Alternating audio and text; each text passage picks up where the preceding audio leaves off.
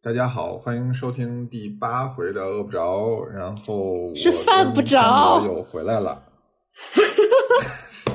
我刚说什么来着？饿不着是是什么？饿不着还是？这一段不要剪，我跟你说什么鬼东西？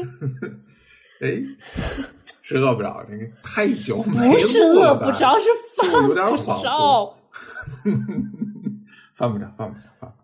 你说的对，这就是因为太久没录了，然后就有点生疏。你看，我们是一个预约困难的节目，对不对？会员制节目那个什么，对呀、什么法定假日啊，我们都不来录。不是我们我们那个这个群主不是群主，就是东家有喜的时候，什么过生日的时候也不录。对对，对就上周我我跟雨田说，我说录一期吧，他说不，我那天过生日。是的，就是这么的严苛，就是就那天录，然后就那天过生日，然后就那天就不录。好行，哎，嗯，然后今天还是我跟田螺两个人，这是为什么呢？因为蒋寻还困在法国母游回来，嗯然后前两天问候了一下，估计近期是回不来了。嗯，所以这个我们具体以后多久还会变成三个人呢？就要么看蒋璇什么时候回来，要么就看看我们还能不能再捡到个把这个 嘉宾，对吧？行吧，那开始讲我们嗯今天这个题目，嗯，对对对对对，今天这个题目其实我们也是，嗯，误打误撞，正好 本来是也想凑个热点，但估计也不是一个什么大的热点，一个小热点，然后就聊了一聊，觉得哎有的有的聊，嗯那就试试看。那这期的内容其实主要是讲，呃，餐厅的厨师跟客人之间到底应该有一个什么样的关系？嗯呃，我们就是那我们聊聊看，就是你你你想说什么？就是客人跟 厨师之间有哪种关系？男女关系，就是那种男女关系，我们就不讨论了。我们讨论的是就是工作关系。嗯，应该就是就是大部分常规的还是客人和这个那个那个那个应该怎么说啊？就是客人跟经营者的关系呗，这个是最正常的情况嘛，嗯对吧？嗯大部分时候你会想跟一家餐厅发生关系吗？这个词儿怎么那么怪呢？大部分时候你想跟他有关系吗？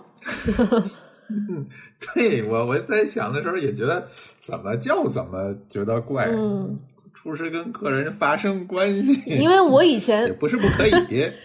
我们不鼓励。对对，嗯，行吧，那那因为我其实印象很深的，就是说你在刚刚认识 Amico 的老郭的时候，你就会嗯觉得说他是你很喜欢的主厨，然后后来嗯，当他联系你想再次开餐厅的时候，你就觉得啊，是时候发生一点关系了。你当时。对你当时其实还是挺开心的嘛。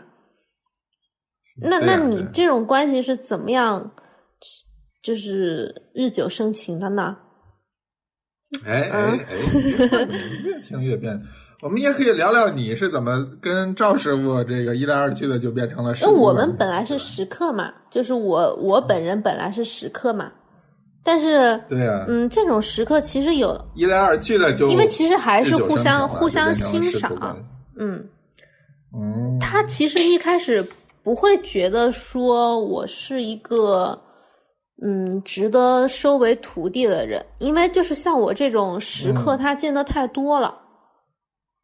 怎么说呢？因为大部分时刻，你对一个厨师表达褒奖是很常见的事情，就是嗯嗯嗯我好喜欢吃你做的菜，那个你这个有什么、嗯什么做法，能不能教我啊？就是这其实是一些场面话嘛。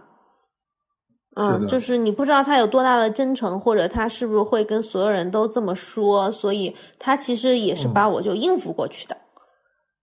嗯，嗯但是嗯后来因为可能是我真诚和天赋，没想到你真的问他对我真我的真诚和天赋打动了他，就是这样的。因为他可能一开始教我一两个菜，我就会做很多很多次，嗯。然后就会给他看，啊、然后才慢慢的就是他会信任我和教我更多的嗯，更多的东西，就比较掏心，就是发现这个人不不是说着玩玩，而是真的对，比较掏心掏肺。然后他就他就跟我们认识的一些共同的朋友，也经常去他那儿吃饭的，就说还讨论过我，就是说觉得我比较比较哦踏实，嗯，所以他就比较愿意教我。其实就是那种更深度的了解了之后，嗯会比较嗯信任，嗯。嗯哼。那你跟老郭是这样吗？我跟老郭也是，因为他不是一开始就就这么熟的。那一开始是因为我总去嘛，那个时候嗯差不多我价格还承受得起的年代啊、大概每每个月去一次后来就有了餐厅大姨妈的这个称号。你还有这，然后呢，就是 对，嗯对嗯，有一期就大姨妈来了。然后后来我们俩一块儿合作，给那个杂志出过几个内容，嗯然后也是这种就是合作下来，然后他觉得我这个人还比较靠谱，就是可以共事他这个人也比较靠谱。对，就是大家都是建立在比如说我合作过嗯的这个基础上，觉得这是一个能能共事的人，啊，然后我我那我其实总结一下，要么发生金钱关系，要么发生工作关系。对其实就是这样，你要么就多花钱嘛，多花钱，人家有可能会对你，因为你是熟客啊，或者对你会有一些特别的，呃，不管是款待还是情绪上的，嗯。就是熟悉的程度嘛，就会不一样嘛。要么你跟他工作关系有可能就是本身不那么熟，但是因为我也碰到过这种情况，就本来不是那么熟，但是可能有一个嗯。比如有一个合作机会，然后互相觉得谁谁谁特别合适，就稍微联系一下，因为嗯。有些细节就是在那种合作过程中，你才能感知到对方到底是什么样的人。嗯，是的。嗯，就是这这两那我们要不要不，对，我们要不先收回来？就是我们要不要先从探讨一下什么样的餐厅的厨师需要跟客人建立联系？啊，我觉得不是所有的餐厅都有这个需求的，对吧？也不是所有的主厨都需要做这件事情。那大部分时候我理解是要么呃主厨等于老板的情况下，要么是主厨嗯有比较大的话语权的情况下，就是他可能是店里的一个标杆儿的人物，或者是呃店里捧的明星主厨。这种情况，他需要跟客人打交道，他不是一直窝在后厨的，对吧？就是比较偏 social 型的吗？也不一定偏 social 型，比如说，呃，像你说，像看江南造的侯新庆师傅，他也是一个很典型的。他有时候就他他现在已经被餐厅推出来作为这个形象的一个代表了。然后，呃，其他有一些主厨等于老板的情况，嗯，嗯这个应该不需要太多举例，因为他其实就是他他的客人就是他的直接的这个经济受益的这个嗯对象嘛。啊，是对，所以我觉得这两个情况比较典型。但你说其他的，有些那种老餐厅，呃，你这个餐厅挣多挣少跟主厨本人没什么关系，那他有什么好嗯打交道的呢？那你就除除非纯粹是发生这种对于嗯、呃菜式上的欣赏，那可能他如果特别嗯啊、买账这件事情，他可能会愿意跟客人啊，我知道你说的是哪一家了。嗯，啊哪家？我我们要说名字吗？嗯，你说呀，我们有没有什么人听？你是说聚德楼吗？聚德楼它应该算是，我觉得不算哎，我觉得它嗯甄师傅应该还是属于那种，我不知道他们的经济分配的关系是怎么样，但是我觉得他他还是一个门面儿型的人物，嗯，嗯因为他是还是作为一个形象代表，大部分时候那个老板本人嗯他并没有在高调的宣传自己是老板，是嗯所以我觉得对他那个其实跟你看一看，陈老师都是出入一些高档聚德楼人均两百多块钱，客人，嗯，了不起了不起。你看，但是但是你看啊，如果我来划分的话，嗯我 我的划分特别简单，就是越小规模的餐厅的厨师越需要跟客人建立关系。啊，就是最小能小到多小呢？一个煎饼果子摊儿这种规模的，哎，你说的对，非常有必要。说的对，嗯，尤其是你家楼下的这种小的餐厅，我觉得特别就熟客生意主厨跟客人，对对对，因为你就是做街坊生意的，嗯所以你跟街坊混的越熟，你的生意其实就越好做。嗯，有道理。然后当你你店面不断扩大，不断扩大，一旦出现了分店跟连锁，你这个连接性就就会弱特别快。嗯，这个可能任何行业都是这样吧。就比如说，我现在我可以自己看公众号后台的消息，因为粉丝比较少。嗯，但是你如果扩 你如果扩充了的话，对吧？可能你 你自己兼顾不了，你就没有办法看一手的信息。嗯，会有这种问题。嗯嗯嗯啊，您这种头部的号都都都觉得自己粉丝小？不是，因为我其实还是属于我我是直接面对我的用户的，相当于是主厨直接面对客人是一样的，所以我可以直接接触他们。对对对，就各行各业，我感觉道理是相通的。您这属于 to C 呀，对吧？嗯，对。那那你觉得这些？这些餐厅里面典型的有哪些？你觉得建立关系比较成功的吗？嗯，厨师跟客人之间的是吗？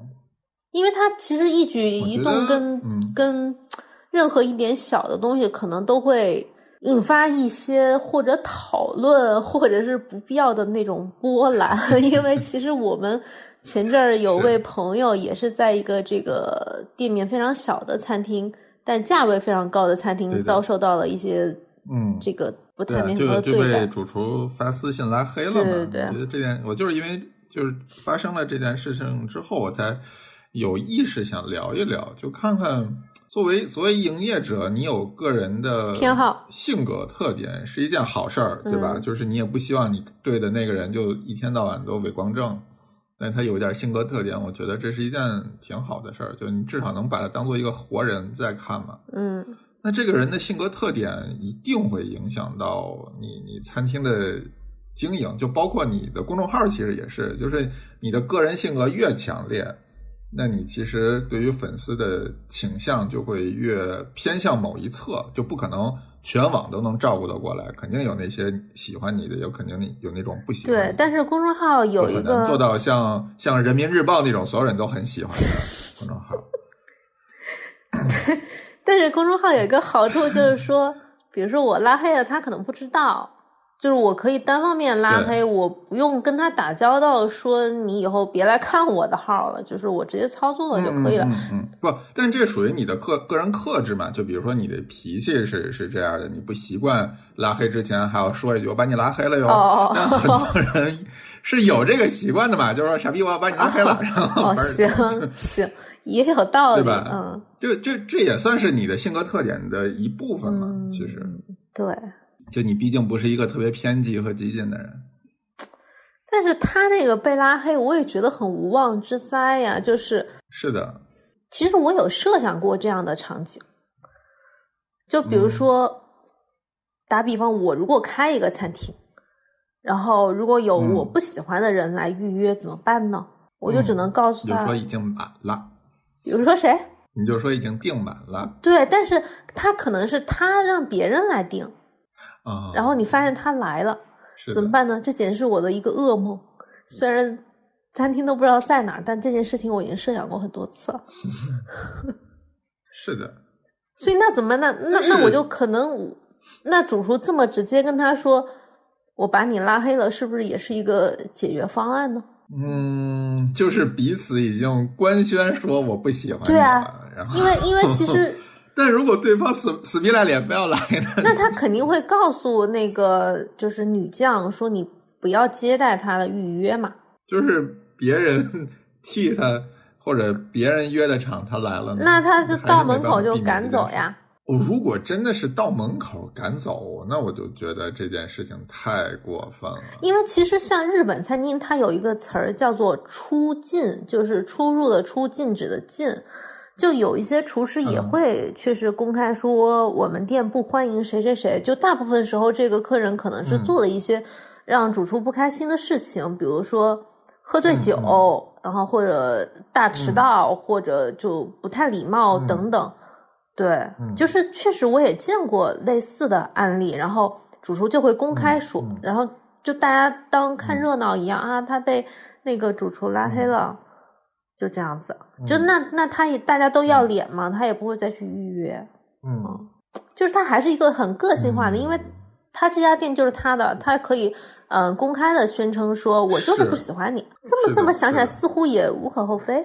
是的，就是他只是把针对的面做得更狭窄到某一个人。嗯你看最近几年其实出了挺多类似的店，比如说北京之前有一家店，就是嗯门口上写着“我们不欢迎不喝酒的客人”。啊，那个烧肉是吗？嗯，是的，然后就是诸如此类的，就是店家对于客人的，嗯、要求会直接写出来，就我不喜欢什么样的客人，嗯，比如说更早现在就是，比如说不允许十岁以下的客人、小孩儿，嗯，在店就餐，其实也有，就是这其实都是店家自己应该考虑和承担的风险嘛。就是说我我明确告诉你了，这样的人我不我不喜欢来，嗯那我就毕竟不就必定不会接受到这部分人的这个这个客源。那有没有这这是一个双向的有没有规定说，其实店家不允许不接待某一类客人呢？嗯，很难说，因为我我不知道具体的法法律法规，但是以我的判断，就是餐厅一般都是私人拥有的产业嘛。嗯那什么样的人可以来，是我可以这个选择的。就比如说，我就是不希望什么样，就比如说我就是不喜喜欢头发染成绿色的客人来，那就我可以拒绝你入门儿。但一旦这个人已经进来了，你再以某某理由把人轰走，我觉得可能就不大行。嗯，那就是只能在门口拦住他。哎，原来如此，嗯，但是就是反正就是陷入一种僵局嘛，就是这个关系就已经是是一个很尴尬、很大家都不舒服的关系了。是的，那这就是我一直很好奇，到底是一个什么样，就是什么样的店会把自己的立场表现的如此的高调？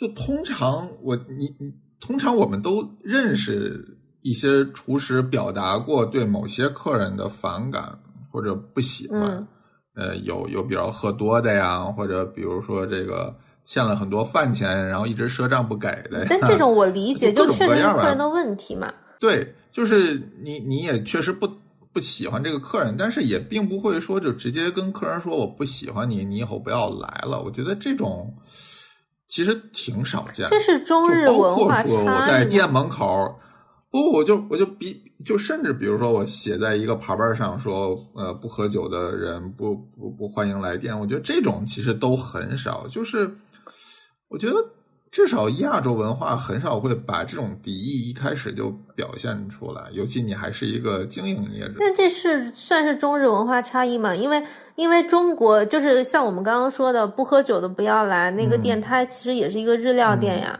是的然后很多那个日本的店，它它就会说我们不欢迎什么什么样的，然后我们或者它建嗯立更私密的会员制度，就是我在这个会员范围内的两百个人可以约，除非死了一个，你才能有一个替补的，嗯。否则大家就是新客人谁都别来。但他好像就是在这嗯。个圈子里玩的挺转的，就主厨有些有些嗯。主厨我知道的各种八卦八卦故事，当然我们知道某位老师知道的更多哈，就是就会有这种说，嗯、我送包送车，对啊，就主厨公开的说我喜欢哪位客人，嗯或者哪位客人给我送了什么东西，然后或者我不喜欢谁，就是在小圈子里面传的嗯有鼻子有眼呢，我就觉得好奇怪啊，为什么会需要客人给主厨送表、送包、送送什么很名贵的东西呢？就非常偶像化了。对啊为这个主厨打 call。对啊，多花钱呀！真的，我我真的很不能理解。就是你即使是朋友间，你也不太会送那么贵的东西。就是，但是在日嗯本，好像这种东西并不算特别少见。就是偶像化这个行业，因为是不是因为它的这个就是市场经济的关系，因为那些店的位置特别难定，导致主厨特别受欢迎，所以资源嗯但是按照。周老师的说法，这个店难定好像也是一开始商家故意营造出来的状态。那你他营造出来有人信也行啊，你中国不也有炒房炒什么乱七八糟，你营造出来这个这个难买到的氛围，有人买单也行啊。是嗯是，就是因为你你可能就是基础客流量比较大，然后你就终就终究会割到一茬韭菜的这种感觉吗？还是因为不知道？因为你你看，在欧美你很少看到这样类型的餐厅。对，这就是我其实近几年越来越反感去日本订贵餐厅，就是因为觉得特别的麻烦。对，就欧美订餐厅好好容易，就你给他写个邮件，甚至有些直接在 app 上就可以订了。但日本的那个就非常的麻烦，你首先要找一个当地人帮你订。当地人也不一定能帮你订得上，因为你打电话发现从来都没有人接。嗯，可能还是经营规模的问题吧。就是欧美餐厅，它起码公平、公正、公开一点，相对来说啊。是是的，是的。但是你看，像在日本的西餐厅都没有。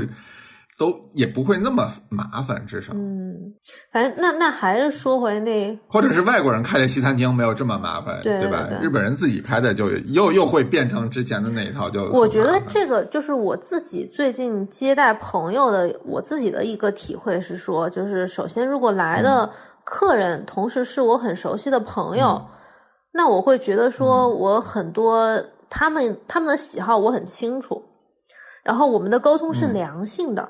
就是他喜不喜欢吃这个菜，他会很明显的反馈给我，然后吃完了他不会乱嚼舌根，就是因为有些人吃饭就是当面说一套，背后说一套，或者就是他只吃得懂咸了淡了，这种情况也是有的。然后我能够有有信心说来的一些客人或者朋友，他们吃得懂这个东西，我也很开开心心的把我做的一些新的东西。和我怎么做的这个想法很完整的告诉他们，就是那种交流，确实是我如果以厨师的身份来讲，我会觉得更加痛快。嗯嗯，就是这是可能是造成主厨跟客人这种关系更密切的一个原因吧。就我愿意接待熟客，因为我开心。嗯，然后还是在一个就是你客流足够支撑你经营的那么一个状态下，就是不会因此而。就是揭不开锅了，所以是不是可以理解成日本这种文化，就相当于是一个一个独立的小的私房菜？我一直是这么觉得的，我一直是这么觉得的。然后背后没有什么资本的压力，因为大部分时候他们就是特别小的团队或者家族的那种运营嘛，那大家自己开心就好了呀。嗯，对，所以我自己现在最近自己在家做菜，如果有朋友来，我我也问的很仔细。就是我希望我们的情感的这个连接会更加密切一点。然后之前有朋友介绍不是那么熟悉的朋友来吃饭，我也会提前问的很多。就是我相当于我是以一个经营者加上厨师的身份，直接在问他们，就是客客气气的问。但是你说你如果在外面吃饭，除了你自己说忌口香菜，会有。别人会问你特别详细的喜好呀，或者对啊，或者是跟你讨论这个菜单吗？肯定不会啊。我有时候还跟客人讨论菜单，我说我想放一个什么什么东西，但我不知道你们介不介意，可能有点奇怪的那种。对啊，嗯，但是你你觉得什么样的餐厅需要这种就是跟之客人之间的互动吗？就是就首先这个事儿特别费精力，嗯，对。对，我的点就在这儿，就是厨师如果把全部的心思都 放到做菜本身上，他是不是就没有心思或者说没有余力来做社交了呢？嗯，我觉得首先他他没有，嗯，他心思能从工商 那些东西上解脱出来，他可能可以社交跟菜品研发同时兼顾。他如果再搞些那种杂七杂八，他可能真不行。是。因为你看啊，在日本的那些餐厅，你去的时候会发现，主厨会跟你聊，但有的时候他也不是很乐于跟跟客人聊，或者他不是很乐于跟咱们这种外国的客人聊，他可能跟本地的客人聊的更多，因为他觉得这样沟通比较顺畅，我可以理解。但有些你也能见着，就是他明显不是来跟主厨社交的。呃，他就是比如说吃个饭商务宴请，或者带个漂亮的妹子过来吃个贵餐厅，那这种情况其实也有。我觉得主厨本身也不是很介意这件事情。那那我觉得，那你既然是一个这样的餐厅，那你其实主厨本身可能不需要跟客人建立多么强大的链接，就是在挑客人这件事情上，你又反而显得不那么在意。我觉得他可能没有那么非此即彼，就是说他也能够接受一些，比如说赵师傅那儿，因为他位置在银座嘛。银座最多的其实还是商务宴请的客人，因为日本的这种公款消费也是非常可怕的。哎，我为什么用“野”字呢？反正就是，反正就是他主要还是商务宴请的客人。他对他来说，因为他已经六十岁了，他其实是很轻松的面对这样的客人。他做完饭他就走了，他就回家。对啊，就很嗯，他就觉得钱也赚到了，然后也不会太累。然后那个那个客人对这个菜满意不满意？到他这个年纪，说实话没有那么在乎了。但是呢，他又有另外一批非常熟的客人，可能跟了他十几年的那批客人，就会看着他，嗯，非常成熟，看着他每个季节有变化的菜单，然后他也会挖空心思的给那批客人做一些新的菜。就是本身你客人就是百样的嘛，那你厨师对你可能就是兼容所有的。比如说我我我我们某位共同的朋友老来我们家吃饭的。他有一个很好玩的点，就是他特别喜欢看到我进步，但他喜欢看到所 他喜欢看到所有人进步，然后他就老想就是我如果有什么原食材原料或者别的东西想找他帮个忙，他就特别高兴，他就觉得嗯嗯，就你可以做一些新的东西。帮你开始解数学题了是吧？他不是，他最近一直在帮我买大闸蟹。特别多大闸蟹，然后我后来请他吃了个饭，还就是类似这种情况，我就觉得这是一种很良性的互动啊。那我们家有新菜，我也愿意叫他来吃啊，因为就觉得我可以跟你聊好多啊。但其他的，你说那种不太熟的，但是想来我们家尝一尝的那个那个付费类的客人，我完全排斥吗？我肯定也不排斥呀。是，那你觉得什么？就是这是你认为就是有必要发展？链接的客人是不是？也不一定看他们，就是不仅要常来，不仅要常来，还要来的有目的性。没有没有，就是看大家那种，就也不能就每次都来都只是傻吃，对吧？比如说有一个人他天天来，天天来就就当食堂一样，吃完一顿抹抹抹嘴就走了。你这种天天愿意付钱来是吗？也行。但你就不会再耗费自己额外的社交精力去跟他聊什么？嗯，对，就是可能看各种，反正就是互相探出那一步的那种感觉，就有点像男女朋友一样。比如说你跟一个妹子暧昧，但是有时候你可能双方踏出去试探出来，然后对方接受到了这个信息，你们可能就成了。但他没有没有接受到，就反正你也没有付出太多呗，也不亏，嗯，对吧？嗯，我觉得也行，就这种感觉都我都可以。那对啊，我觉得你看，咱现在说的这个都是比较正常的现象。就比如说，有一些是我们不想跟他发生情感链接的，那有一些可能日久生情之后就会有一些情感链接。嗯。但什么样的客人，主厨才会跟他说：“ 你我不喜欢你，你以后不要来了。”这感觉上他们像是已经很熟了，对不对？很熟了，但是。但是又没有什么交集，因为彼此可能都不大了解对方到底在想些什么。但是我们知道的这位被主厨拉黑的朋友，他们确实也是这样的关系啊。是的，是的，我觉得这个关系反而比较比较是大多数的关系，就是真的会有很多客人是某一家店的常客，但他就是跟厨师或者跟店家之间没有过多的交流。就是不论出于任何原因，就是很多人其实只是想，比如说就去吃一顿饭就好，我不想跟你对对对聊什么。你做的好，我就很开心。然后你你今天做的不好，我就骂几来一次，几次做不好。对对对，那其实这个是一个特别大的常态。所以，而且其实主厨如果这么小心眼儿的话，其实我觉得还考虑一个问题，有很多客人他是没有办法直接跟主厨聊上的。对，嗯，你说那种日料的，它板前这种形式还稍微容易接触到一点，但比如西餐、中餐，主厨要是不想出来，那什么，真的你客人很很很难就直接接触到，所以他没有没有发生情感连接的机会。对，而且餐厅每天客流量那么大，店家其实也记不住谁对谁。对，大多数对对对是记不住对的。对你今天在背后说了这个餐厅不好，就就也不会有人太当回事儿，就反而是这种小规模。我觉得现在大部分餐厅已经没有那么在乎就好评差评了。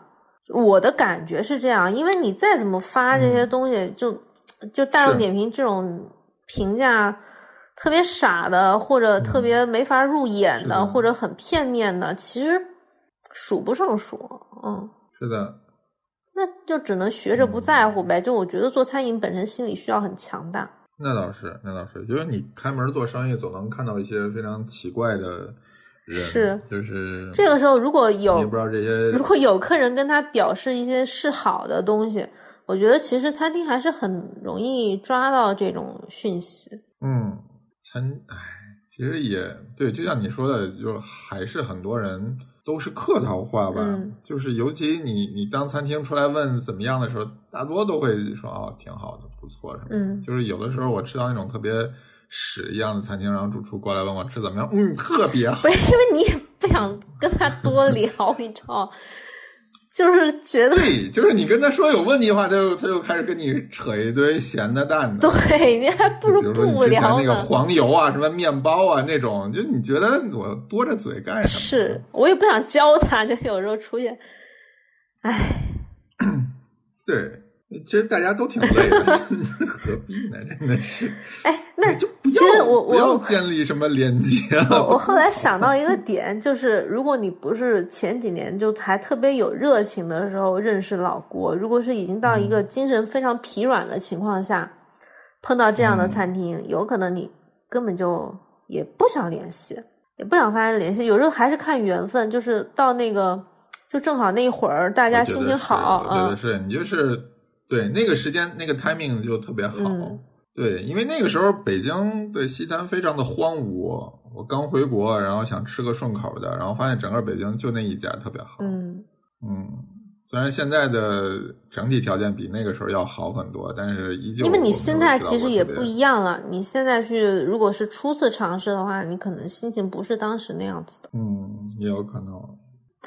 所以，总之，这种餐厅跟食客的关系，总结一下，可能就是看缘分。对，是的，就很多东西都是阴差阳错的。就是有的时候你跟主厨聊着聊着，发现你们俩之间有很多奇怪的交集，嗯，哦，然后就会觉得哦，原来这么熟是吧？就至少圈子。我现在特别就会忽然觉得，嗯，有一些东西就不好意思再说我现在特别怕 跟主厨聊到说，哎，谁谁谁，你认不认识？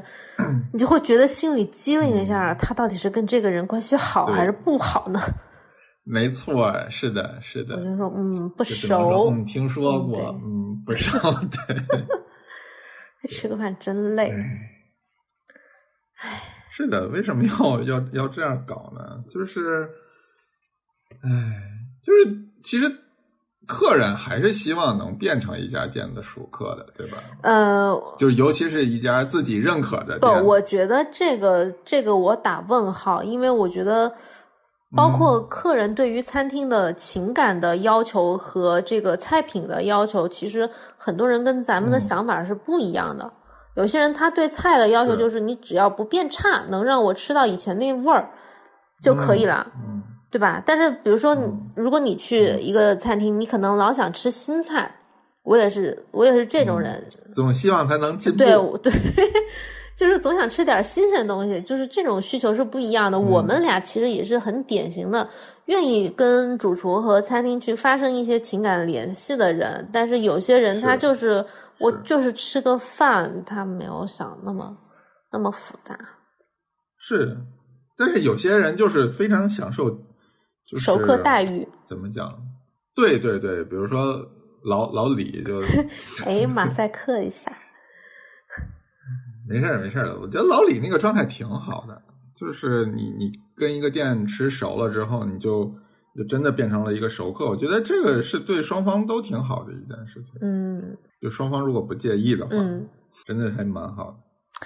嗯，但你现在就是，我现在其实只只对嗯有趣的餐厅还会有这种想法，就就北京其实蛮少的，玲珑算一个吧。哎，但你最近没怎么去玲珑是吧？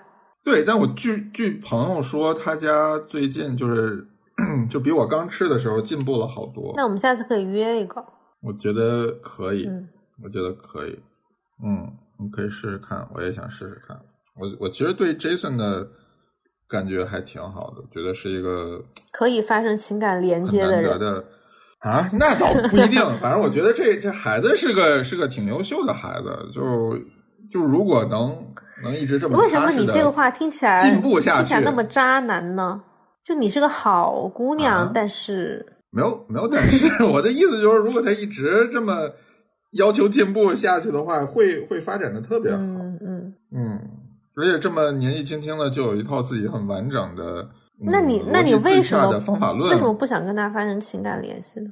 嗯，你这话怎么花里有话呢？就是就是还是回到最开始的那个问题，比如说你吃嗯老郭的餐厅，吃阿米口，你觉得非常好，然后你就跟他成为了朋友，嗯那为什么 Jason 就没有嗯让你此刻有这种冲动呢？啊、我觉得可能是个双向的吧。哦就是我当时跟老郭的交流是，我觉得这个人挺好的，这个人也觉得我挺好的，就是两个人能能所以是很很流利的沟通起来，就是为了某一个点或者某一件事情，可以有很就可以掰扯到很久，然后可以聊很多。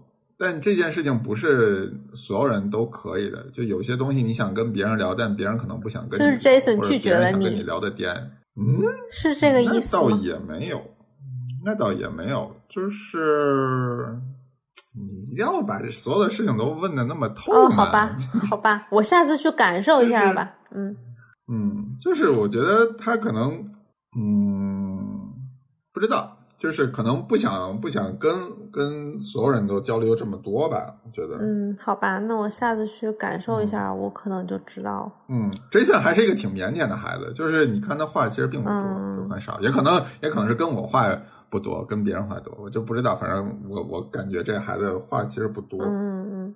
嗯好吧，那我大概大概能明白，嗯就是其实我后来想一下，就有些人写公众号或者发微博，他也不喜欢跟人发生情感联系，但有些人就会特别喜欢。我可能是是那种中间值的，就是，就嗯嗯，对，是的，是的。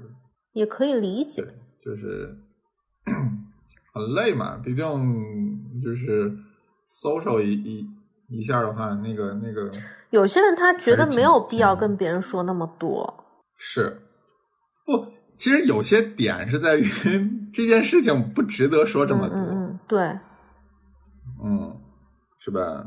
嗯所以就感觉一句话就就 OK 了。我觉得可能 Jason 也有这种想法，就是没没什么必要说这么多。嗯嗯，嗯，行吧，那就只能碰到对的那个。对，这就像你说的，得看缘分，俩人缘分碰到了，你就可能会有一些链接出来；但没有的话就，就没有。好吧，那我最后只能 Q 一下我们贵哥，贵哥，你跟那谁就是缘分到了。